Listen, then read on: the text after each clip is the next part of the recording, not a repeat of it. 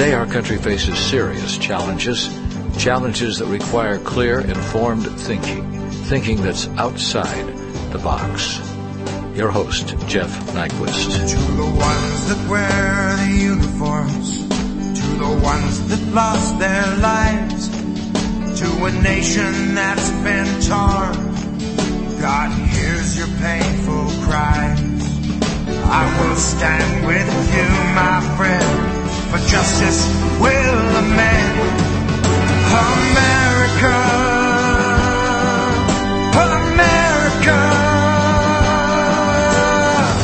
Welcome to another edition of Outside the Box. I'm Jeff Nyquist, your host.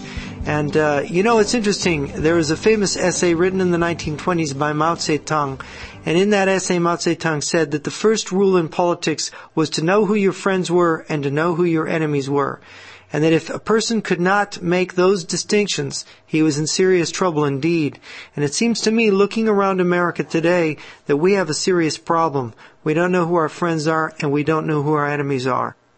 And looking at this presidential election that we have today, we've got a very curious candidacy in Barack Obama.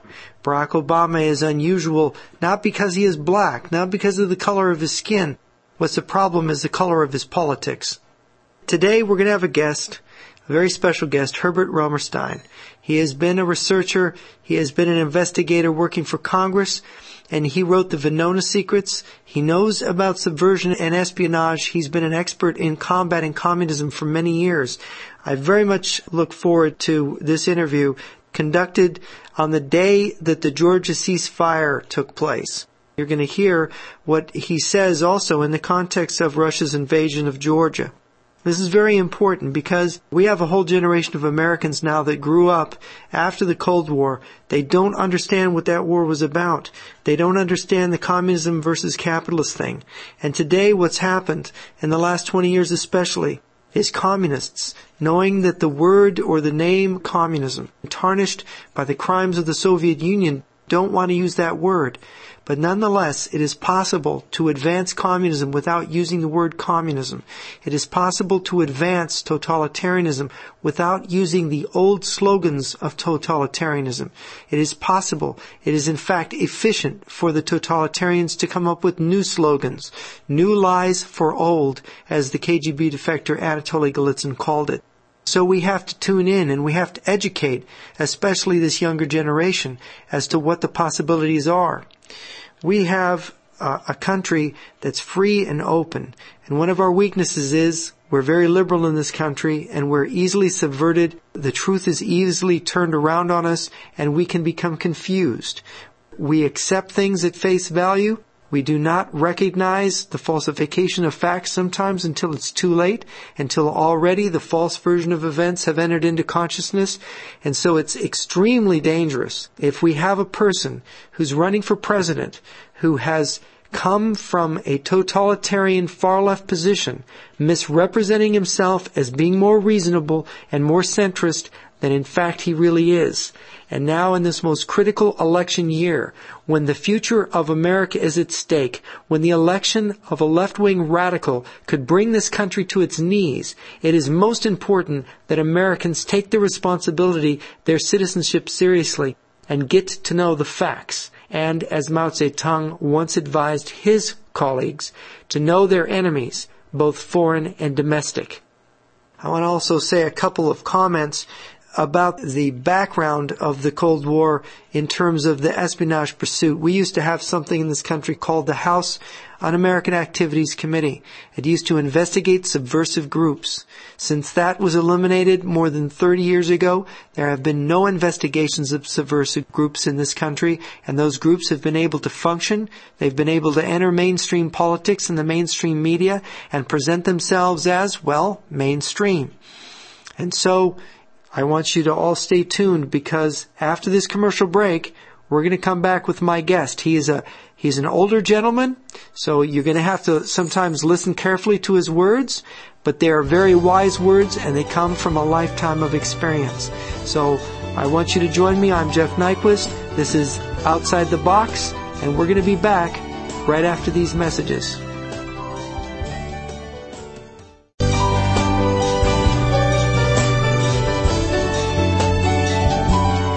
I'm Jeff Nyquist, and this is Outside the Box. And with me today is my special guest, Herbert Romerstein. He is the author of The Venona Secrets and Heroic Victims, Stalin's Foreign Legion in the Spanish Civil War. He is a lecturer at the Institute of World Politics, has been chief of the Office to Counter Soviet Disinformation and Active Measures at the U.S. Information Agency, and has worked as a staff investigator for the House Committee on Internal Security. Welcome to the show, Mr. Romerstein. Thank you. Thank you for inviting me. You've looked into the background of one of our presidential candidates, Mr. Barack Obama, and you found some um, disturbing elements in his background. Yes, indeed. And as a as a very young man in Hawaii, he had a mentor who was a Communist Party member named Frank Marshall Davis. And the problem was not that he was a communist; that was enough of a problem, but he gave Obama very, very bad advice. Mm-hmm. When Obama was talking about that he couldn't repudiate Reverend Wright anymore, that he could repudiate his white grandmother. Yes. He told the story of his white grandmother coming home one day and she had been hassled on the street by a panhandler and she had been very frightened by him. Mm-hmm. The panhandler was black. And so he went to his friend, Frank Marshall Davis, to get advice on what to think. And Davis said, your grandmother should have been frightened because black people are right to hate white people. Now, this is not the kind of thing we tell our children. We don't tell them that they're supposed to hate people. Yeah, so the lesson is that black people have a right to hate white people. And of course that explains why he chose to worship at Reverend Wright's church. And of course, uh, now there was this funny comment his wife that I remember uh, Barack Obama's wife made after uh, he was doing well in the primaries. That it was the something like the first time she felt what proud of being an American or something like that. First time she ever felt proud of being an American. For the first time in my adult life, I am proud of my country because it feels like hope is finally making a comeback. Now, she was old enough to remember the fall of the Berlin Wall and the collapse of communism, and she wasn't proud to be an American then. She was only proud when her husband had a chance of becoming president. And and here's a woman that I just heard not long ago that that the job she had before this election race, she was making over three hundred thousand dollars a year. So this is a woman who was very successful in America, who has reason to be glad at least that she's living in a country that allows such opportunity that she can make so much money. Uh, and it's, it's hard to understand this mentality. Is is Obama's wife also involved in this um, sort of racist idea that America is this white country where white people should be hated by black people? Well, she, she wrote a black nationalist paper in college, but uh, even more recently, she said America is a hateful country or something like that. America does not hate people. America gives people opportunities, and she had them, and he had them. But obviously, they don't, they don't appreciate the opportunities that they received in America. Is is there a way to access this paper that she wrote? Is it on the internet? Is there any way to read it? I think it is on the internet. I think for a time they tried to make it unavailable. I don't know offhand the uh, you know the website that has it, but it, it is on the internet. So maybe if we did a Google with uh, what her name is Michelle Obama. No, it's on her maiden name. Oh, it's under her maiden name. So what was her maiden name? I don't remember. You don't remember? Um, boy, I I certainly would like to have a gander at that because that seems like another scandal brewing. Okay, my producer just handed the, me an excerpt from Michelle Obama's Princeton senior thesis. Her name, uh, when she was in school, her uh, maiden name, Michelle LaVaughn Robinson. If you do a Google search on the internet, you should be able to find this. And here's uh, what she writes in her senior thesis. She writes, My experiences at Princeton have made me far more aware of my blackness than ever before, the future Mrs. Obama wrote in her thesis introduction. I have found that at Princeton, no matter how liberal and open-minded some of my white professors and class classmates try to be toward me, I sometimes feel like a visitor on campus, as if I really don't belong. Regardless of the circumstances under which I interact with whites at Princeton, I often seem as if to them I will always be black first and a student second. She, she's at a prestigious college, and she writes how bad it is to have to go to such schools with other, with white people. Well, there's a simple way to look at this. Does Michelle Obama have a chip on her shoulder? And does she, is she overreacting? Is she, is she thinking that white people are more racist and prejudiced against her than they really are? This is a serious question because this woman is going to be possibly First Lady of the United States. For the first time in my adult life, I am proud of my country because it feels like hope is finally making a comeback. You know, I heard something, and I and maybe you can confirm this to me, but I heard recently that there was an issue about Obama's birth certificate. Um, that there was some kind of birth certificate that his campaign was was touting as proof that he was born in the United States, which is a qualification to be president, and that that it's been called into question by by experts. Well, the, the birth certificate that they produced was clearly a forgery. But we have every reason to believe he was born in Hawaii, which would have made him an American citizen. So there is no basic question except for the peculiarity of the campaign releasing a forged birth certificate. There might have been something else about his real birth certificate that was embarrassing to him. He might not have been, you know, given as as uh, Barack Obama. He might have had a different name at birth. Mm-hmm. Yeah, maybe he was just Robert or something at birth. that would have been embarrassing, you know. That's right. So, what else do we know about this uh, Frank? Um, Frank Marshall Davis. Frank Marshall Davis. In 1948, he was sent by the Communist Party as a colonizer in Hawaii. They had a long-standing program since 1935 when Moscow instructed them to be sending organizers into Hawaii because they wanted to be able to undermine the, the U.S. base at Pearl Harbor. But Davis arrives in 1948 with a recommendation from Harry Bridges of the Longshoremen's Union. Bridges was a secret member of the Communist Party, and he gave him the name of a man in Hawaii to contact, Koji Ariyoshi, another Communist Party member. And Ariyoshi gave Davis a job as a writer for his newspaper, which was being paid for by the Longshoremen's Union, a communist-run union. The paper was being paid by the union, and he then got a job with that paper as a columnist. Wow. And do we know uh, what kind of other advice Frank uh, Marshall Davis gave to Barack Obama when he was young? And how young was Barack Obama when he first met this Frank Marshall Davis? Probably in his early teens, but he's still meeting with him when he's about 18 and ready to go off to college. Mm-hmm. And he told Davis he was going to college, and Davis said, don't be corrupted by it. Just be very careful in college because you can be corrupted by it. And Obama writes in his autobiography that to avoid being considered a sellout, he gravitated toward the black nationalist students and to the Marxist professors. So he preferred the Marxist professors and the black nationalists. I mean, he, he chose the Marxist professors to train him. Now, what college or colleges did Barack Obama go to? I heard that he went to Occidental. He went to Occidental and then went to Columbia University. Uh huh.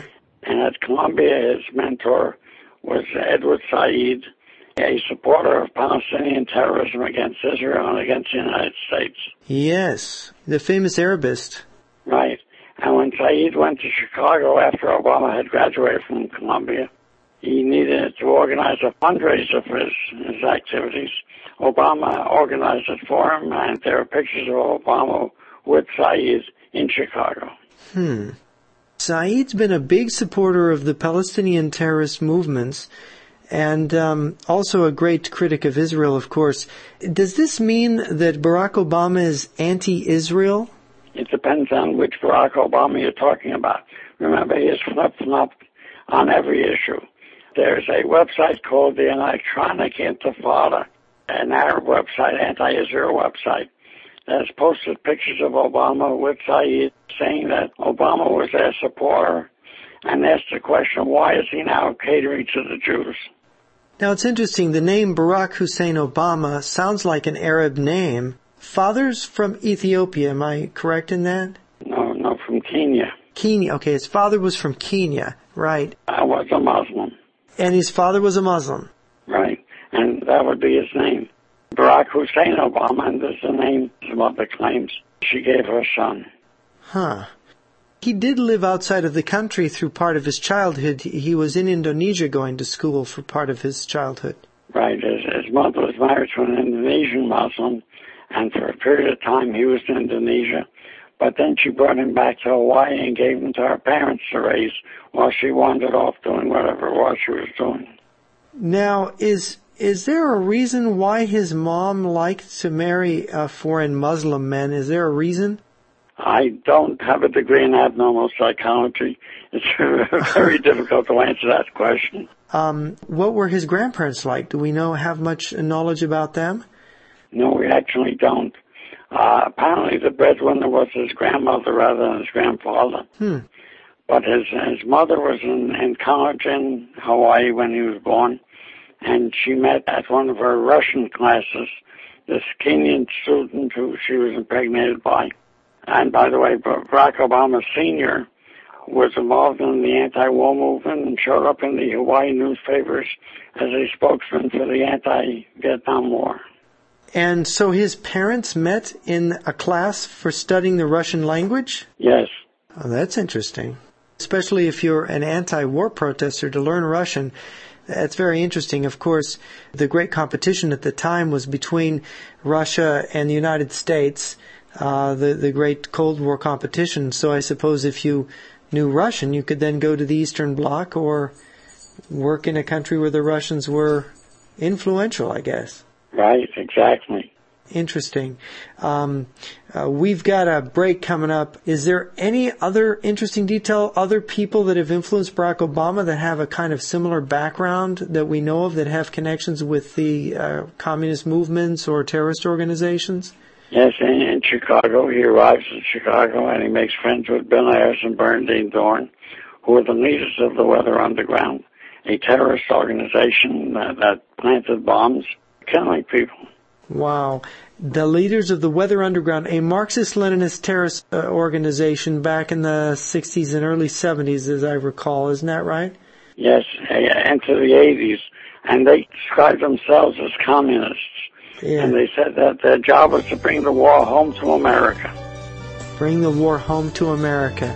Well, ladies and gentlemen, you're listening to Outside the Box with Jeff Nyquist and my special guest, Herbert Romerstein and we're going to be back after these messages.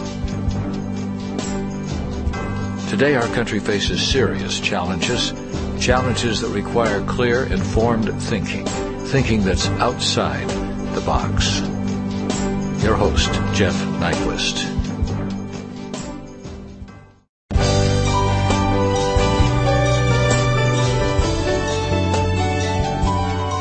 Right, we're back. I'm Jeff Nyquist. This is Outside the Box. We're thinking outside the box today with our special guest, Herbert Romerstein who has uh, done uh, a good uh, background investigation on presidential candidate Barack Obama, discovering some disturbing details.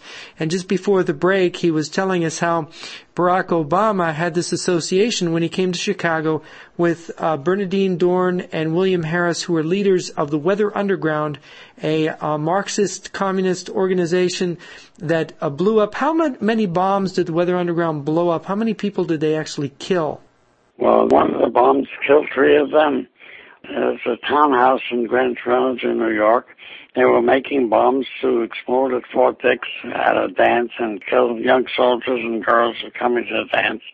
But while they were building the bomb, they succeeded in exploding it, and three of them were killed when the building collapsed on them. Hmm. But there's another Weather Underground person that was very close to Ayers and uh, Dohrn, and her name was Kathy Boudin, and she was involved in organizing the Brinks robbery in upstate New York, where they held up a Brinks bank truck and killed three people. Hmm. She was captured on the scene and put in prison. She was eventually uh, released on parole, but uh, she had a son, and her son was raised by Bernardine Dohrn and Bill Ayers. And the son today, he's down in, in Venezuela working for Chavez. He's in Venezuela working for Hugo Chavez, the communist, right. aspiring communist dictator of that country.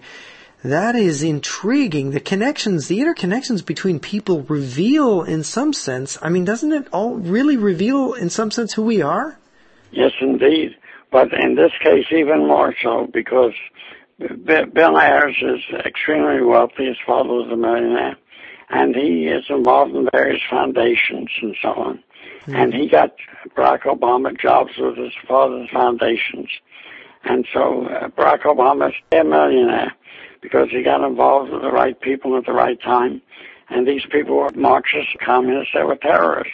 And now this guy's running for president, and he's got a shot at being in the White House. Yes, it's very scary. And the scariest thing about it is his reaction this week to the Russian invasion of Georgia. Mm-hmm. His first reaction was, well, you boys stop fighting. And, you know, moral equivalency. There's the equivalency of the Georgian victims and the Russian invaders. Mm-hmm. And it took him three days to get around to saying that Russia had invaded Georgia. We now have Russia that has encroached on Georgia. We've got to send a clear message to Russia and unify our allies that they can't charge into other countries with impunity. Of course, it helps if we are leading by example on that front. And if we are, if we are, if we are setting up, if we are, if we are abiding by international rules of the road, and, and saying clearly to the Russians, look, here are the rules. And when you break them, there are going to be consequences. But there's got to be a consistency there. And the question comes up is, if you were president and we had one of our allies attacked by the Russians or by the Iranians or who else, would he take three days to decide to condemn it? Yeah. Yeah, that is disturbing how has this played out in the press? I mean, this, these facts have got to be known. Now, you've written about this, you've talked about this. What kind of reaction do you get writing and talking about this with, with the American public today? Well, in the mainstream press, we've gotten very little publicity. A small attack in the Washington Post, and then the Associated Press for the past week has been circulating a story about Frank Marshall Davis, the mentor to Barack Obama and it calls him a left-wing poet and does not mention the most important fact about him. That he's a member of the Communist Party.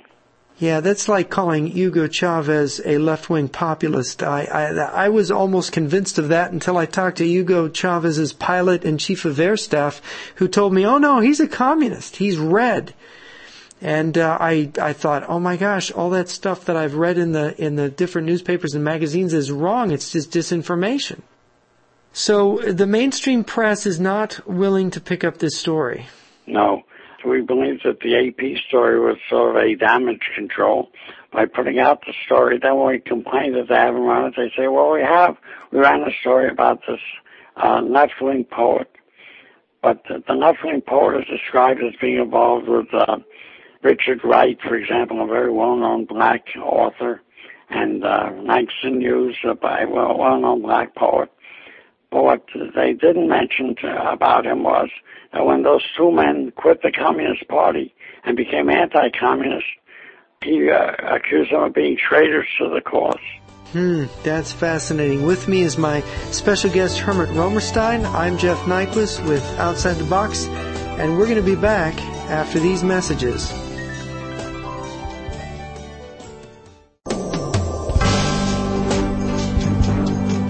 Listening to Outside the Box with Jeff Nyquist.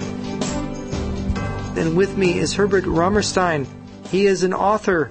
He is a, is a longtime student of communism. He has been the chief of the Office to Counter Soviet Disinformation and Active Measures at the U.S. Information Agency and has worked as a staff investigator for the House Committee on Internal Security. I, I wonder what happened, Mr. Romerstein, to the House Committee on Un-American Activities. Why don't we have some kind of concept in this country of uh, keeping a watch on internal enemies and keeping the people's representatives informed about what they're up to? Well, right now there's no committee in Congress that is capable of doing those kind of investigations. The Un-American Activities Committee was abolished in 1975 by a parliamentary trick in the House of Representatives by the Democratic majority. The committee has just won a vote to keep it going and fund it, and the Democrats in their own caucus had a majority to abolish the committee. And so they simply changed the rules of the House and the committee disappeared. Hmm. What's most depressing to me is the fact that that was about the time that they started this sort of uh, investigation of our own security services, hounding FBI agents and CIA officers who'd been dedicated to fight, fighting communism for many years, uh, crippling those agencies' counterintelligence capabilities.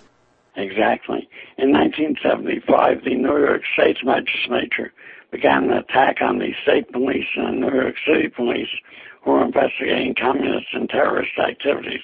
And they succeeded in abolishing the intelligence unit of the state police and New York City. They severely crippled the intelligence gathering operation. And uh, they were having terrorist actions taking place all over New York at that time by the Puerto Rican nationalist terrorists, by the Weather Underground, by various other terrorist groups and they they made sure that the police did not have the ability to fight back. And they wonder why 9/11 happened. No, that's exactly right.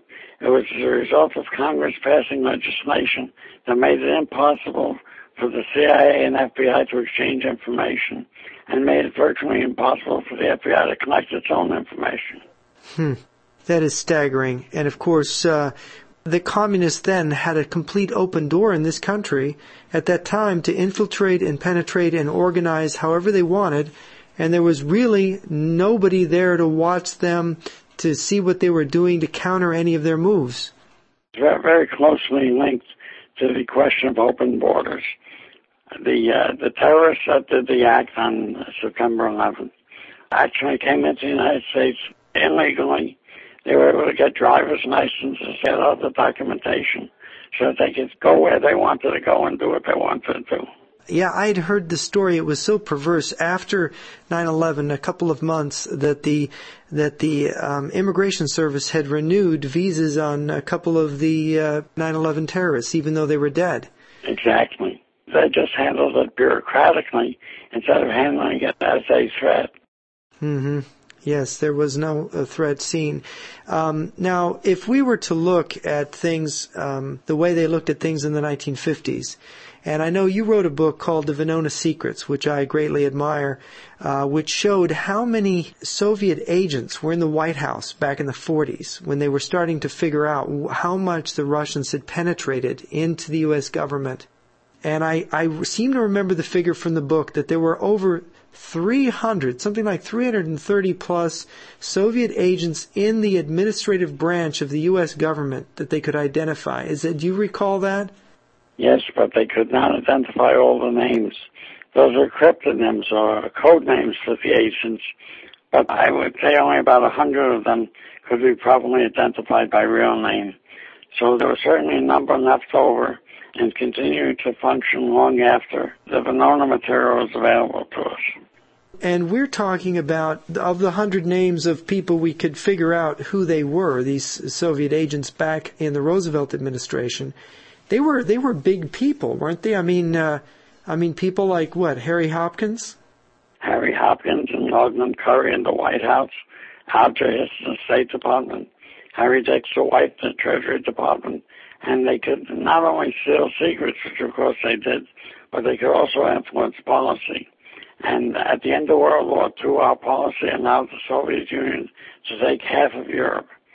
And that, that policy was advocated, promoted by the Soviet agents and the U.S. government. So part of the reason or part of the the uh, dexterity of Stalin to acquire half of Europe for the Soviet Union was the fact that Roosevelt was surrounded by Soviet spies and these that you've named are only the ones that we know about. I mean there were Soviet agents that we that will never be named. We'll never know about them and the Russians haven't obliged by opening their files, have they? No, they haven't. When they did open some files, uh, my wife and I had the opportunity to go to Moscow and, and go through them, and we brought out thousands of pages of documents. But shortly after we left there, uh, the files were closed and they're no longer available. Hmm, very interesting. Yes, I've heard that there was this, this, small window of opportunity to look into there. So dark are these secrets that Moscow doesn't want the Americans to even know the history of the depths to which the Russians would go to to penetrate, infiltrate, blackmail, and steal our secrets and our political uh, birthright. Exactly, and and you can see it, you know, coming home to roost today. I mean, Russia is re- returning to the good old days of Stalin. The invasion of, of Georgia is to reestablish at least the Tsar's empire, and they would like, I'm sure, to get back Stalin's empire. And uh, of course, we don't seem not to have the ability to stop them hopefully they'll be stopped in Georgia now. Yeah, that's right. We have, I understand, a provisional ceasefire in Georgia, according to the Russian President Medvedev. But it was a, it was a, it was a quite a brutal and sudden, as President Bush said, overreaction on the part of the Russians. But it was definitely premeditated. There's no doubt about it. It was planned weeks in advance, and we can tell this looking back by the fact that every Russian ambassador was recalled to Moscow uh, for a meeting on July 15th and that the Russian military exercises down there were just a, a sham to, to line up the troops for this invasion. And they they did in fact line up uh, divisions, uh, an armored division and a division of Spetsnaz paratroopers, and their navy. They all at one time converged on, on Georgia. Yeah. So this had to be prepared long in advance. But more than that was that the ceasefire today uh, Georgia is still being bombed by Russian airplanes, although the Russians claim that they've agreed to a ceasefire. Mm. But I was watching Russian television earlier today, and they were talking about the Georgians have agreed to the Russian plan of a ceasefire. Well, the ceasefire was a French plan, and uh, it was negotiated first with the Georgians, now with the Russians. But the Russians aren't obeying even what they agreed to. Hmm. And that is actually typical of totalitarian regimes, isn't it? Exactly. And the same kind of propaganda we were getting from the Russians during the Soviet days, we're hearing today from Russia. And you know what frustrates me is, as a person who writes a column and has to deal with this every day, there are so many Americans, a shocking number of Americans, think that the U.S. is the aggressor in any kind of altercation now anymore. That we have gotten so far away from being in for ourselves in our own country and so far away from the truth and being able to tell the truth from totalitarian lies that a lot of people now are confused. Well, that, that's part of it. I was reading one article today that argued that this was all America's fault what's happening in Georgia because uh, America had violated its promise to Russia that parts of the former Soviet Union would not be admitted to NATO. Well, we admitted, of course, to NATO the three Baltic states. And Georgia and Ukraine have asked for admission to NATO and have been turned down. Had NATO done the right thing and admitted Georgia and Ukraine, this uh, Russian aggression would not have taken place. Yeah, and now, now of course, we're going to see what NATO's made out of. We're going to see how strong the American leadership is, and we're going to see what happens because the U.S. has got to give guarantees, and um, NATO has to give guarantees to Ukraine and Georgia, because those countries, they're very courageous people, and they can be smashed with Russian tanks very easily if the Russians are encouraged in the least to, to break out. Exactly. We have a responsibility in the United States to offer the Georgians a resupply of the equipment that they lost in the Russian attack and to continue to train Georgian troops.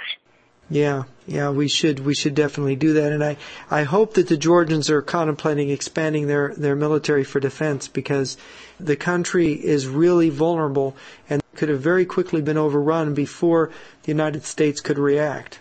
That's right, but remember that the Georgians are friends of the United States.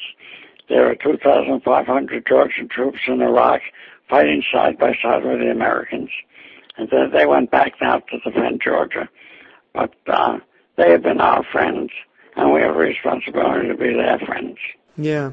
Now, uh, returning back to the subversion topic, the thing that I've read again and again and heard again and again from people in the intelligence community and elsewhere is that the Russians are spying on us and infiltrating us and doing subversion and still working with communist parties abroad, just like they were during the Cold War, only in some cases more intensively.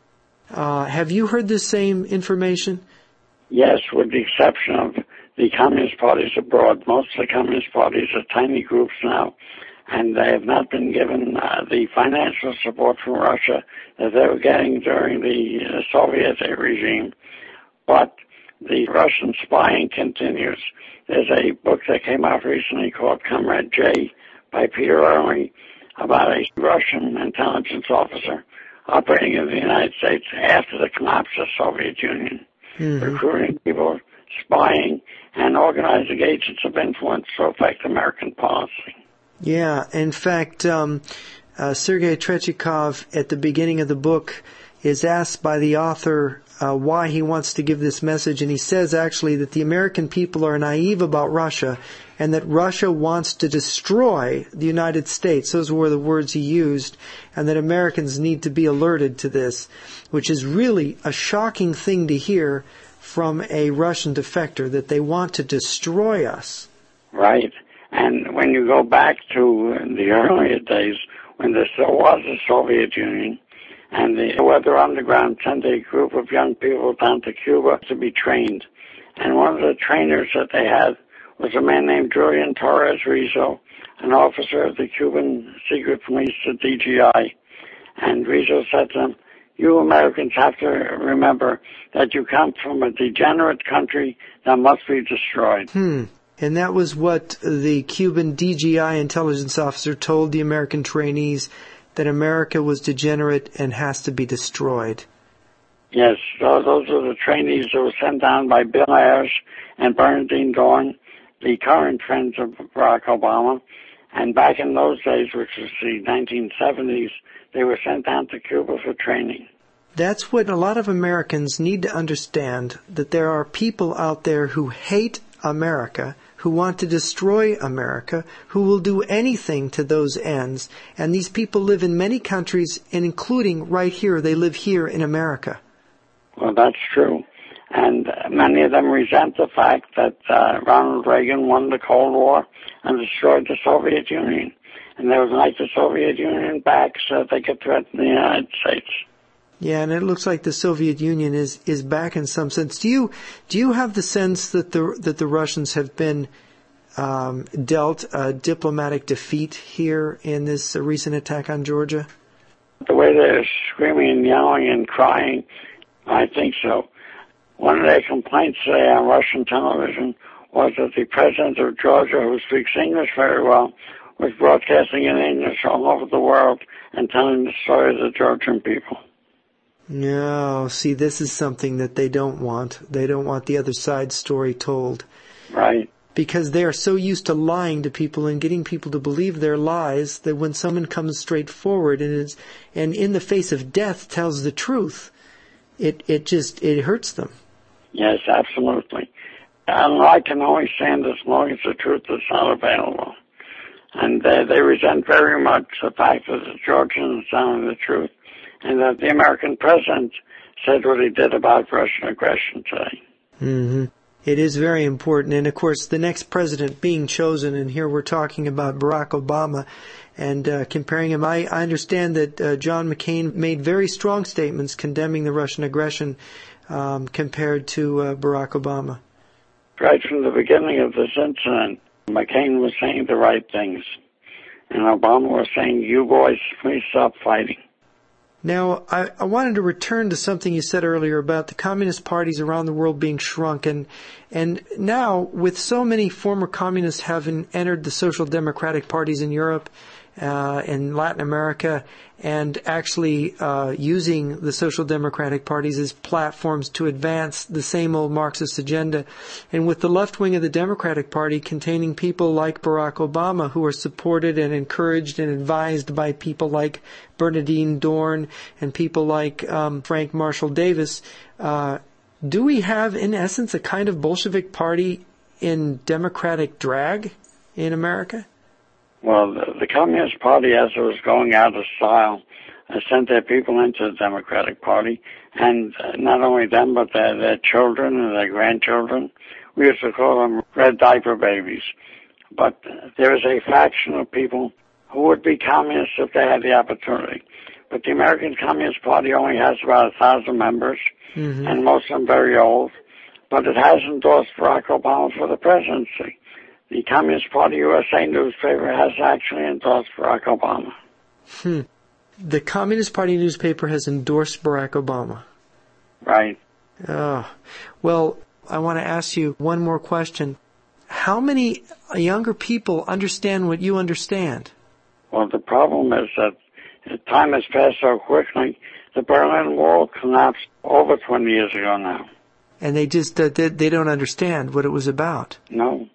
Well, when I was in high school, we learned about World War II. Now kids are taught nothing. Wow. Wow. Well, we just have about a minute left, uh, Mr. Romerstein. I want to thank you for being on the show. Do you have any closing comments you'd like to make for the listeners? Only that it's our responsibility to continue to learn whether it's about Barack Obama or, or Russian aggression in Georgia. The more information we have, the better off we're going to be. Yes, we are. And I want to thank you for your service and all the information you've provided to us and all the books you've written, uh, Herbert Romerstein. Thank you for inviting me. This is a great American and this is a great message for everybody. It's our responsibility to learn, to become familiar with the facts, to understand what our enemy is, who they are, both foreign and domestic, how they work, how they operate, how to recognize them, and how to defend our country because we are a republic and as citizens of a republic, we all have a, and a part to play in that defense. To the ones that wear the uniforms, to the ones that lost their lives, to a nation that's been torn, God hears your painful cries. I will stand with you, my friend, for justice will amend America. I'm Jeff Nyquist. This is Outside the Box, and we're going to be back with concluding remarks after these messages.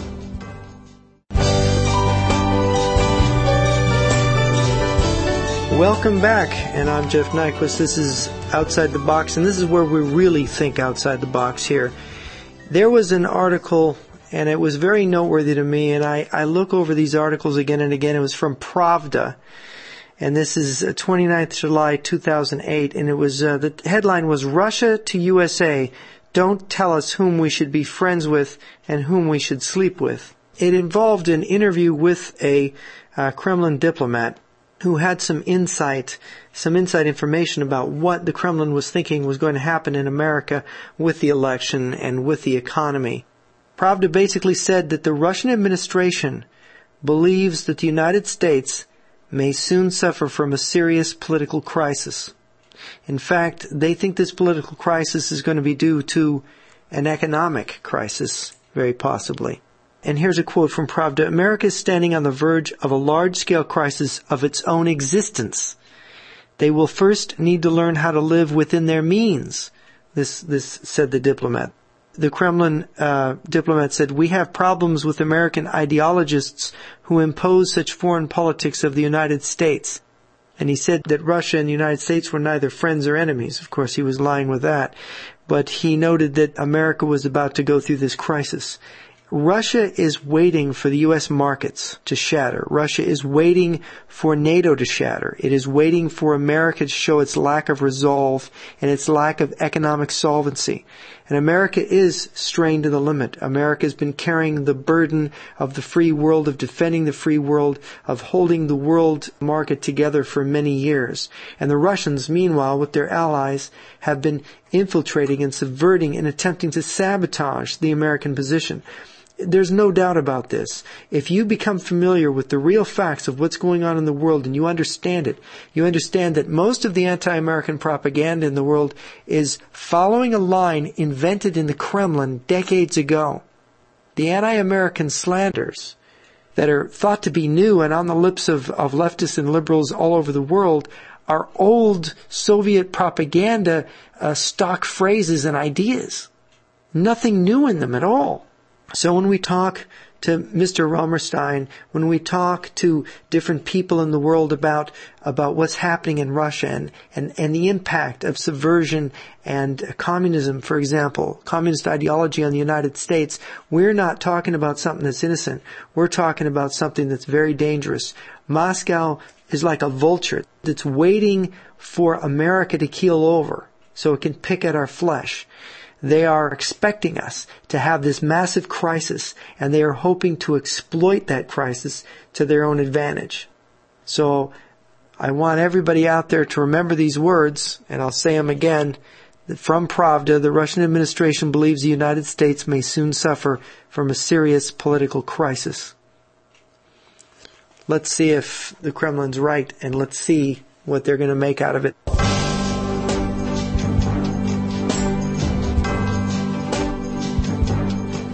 I'd like to remind the listeners to visit my website at jrnyquist.com and there you'll find a link to my most recent column which is about the Georgia crisis and what the Russians are really up to.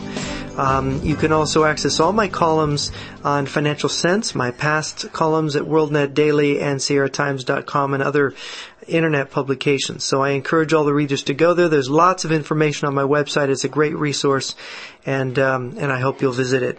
It's www.jrnyquist.com. That's J R N Y Q U I S T.com.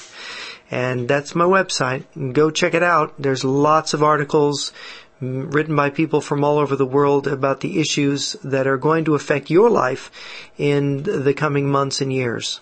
To the ones that wear the uniforms, to the ones that lost their lives, to a nation that's been torn, God hears your painful cries.